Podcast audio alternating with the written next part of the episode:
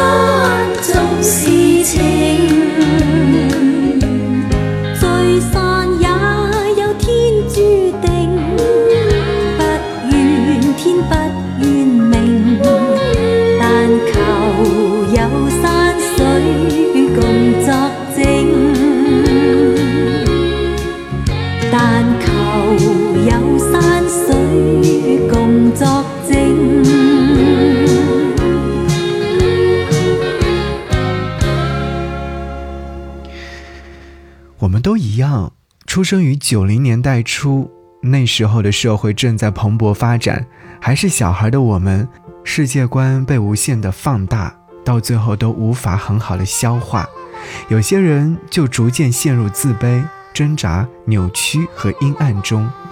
我知道，一定有人想要逃离，但是呢，往往有很多人会因为父母亲的缘故，没有能够逃离出来。如果有如果，朝阳，你会不会把这个夏天重新来过呢？我猜你可能不太会选择，因为我所认识的你是执拗的，好像不太会因为某件事情而感到懊悔。哎，好像也不对。你似乎很少会兴奋或悲伤，以至于很难看见你大起大落的表情。说实话，在阴雨连绵的夏天，很想看到你扬起的嘴角。我想那应该会很好看吧。还记得你班里的叶迟敏吗？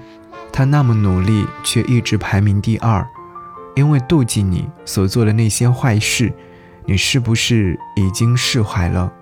如果没有像她一样的女孩子，在你心中的小委屈都能因为优异的成绩而稀释吧。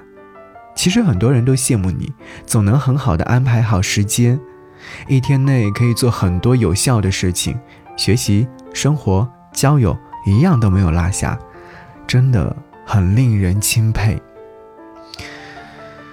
对了，你后来有没有感谢你的父亲呢？他给你写的那封信。是不是让你想明白了很多道理？我们都知道，你从小就和母亲相依为命，住在破旧的房子里，没有空调，没有电梯，但你们是想要把生活过好的。因为我看到了你和母亲将房子刷成了绿色，那充满生机的颜色，是不是时刻都在提醒你，要做一个优秀的少年？应该是。因为你一直都在努力。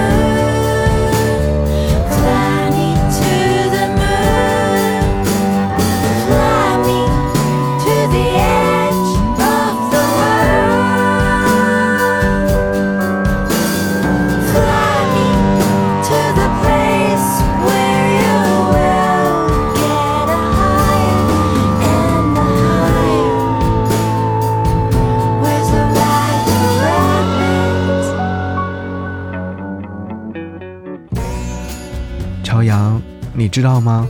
有一段时间，我真的很害怕去看你，生怕在那压抑的环境里丢失自己。我们都是成年人，且都是年近三十岁，这些不必多说，都能够明白。寻找自己总比丢失自己难得多，前者花的时间是后者的十倍，常常还有失败的案例，比方说你的对手张东升。他一直陷入在悲观里，逐渐丢失了自己，最后成为疯魔，不能自拔。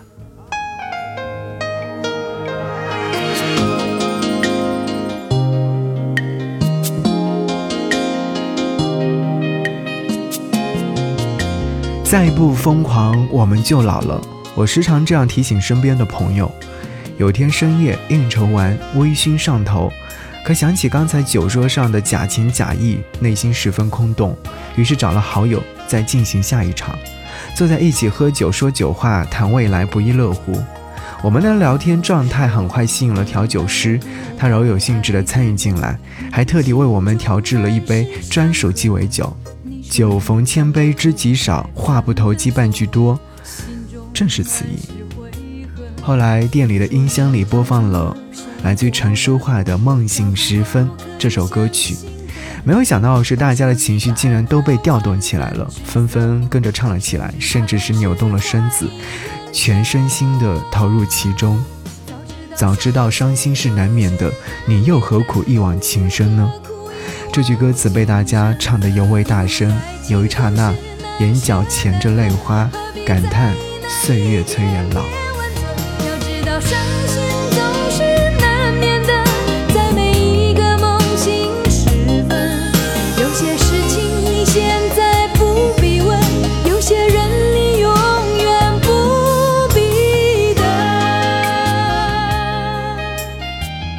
朝阳啊，小时候我们都和你一样，恨不得一夜长大，模仿他们的样子生活，可以自由自在，可以任性妄为，可以直言不讳。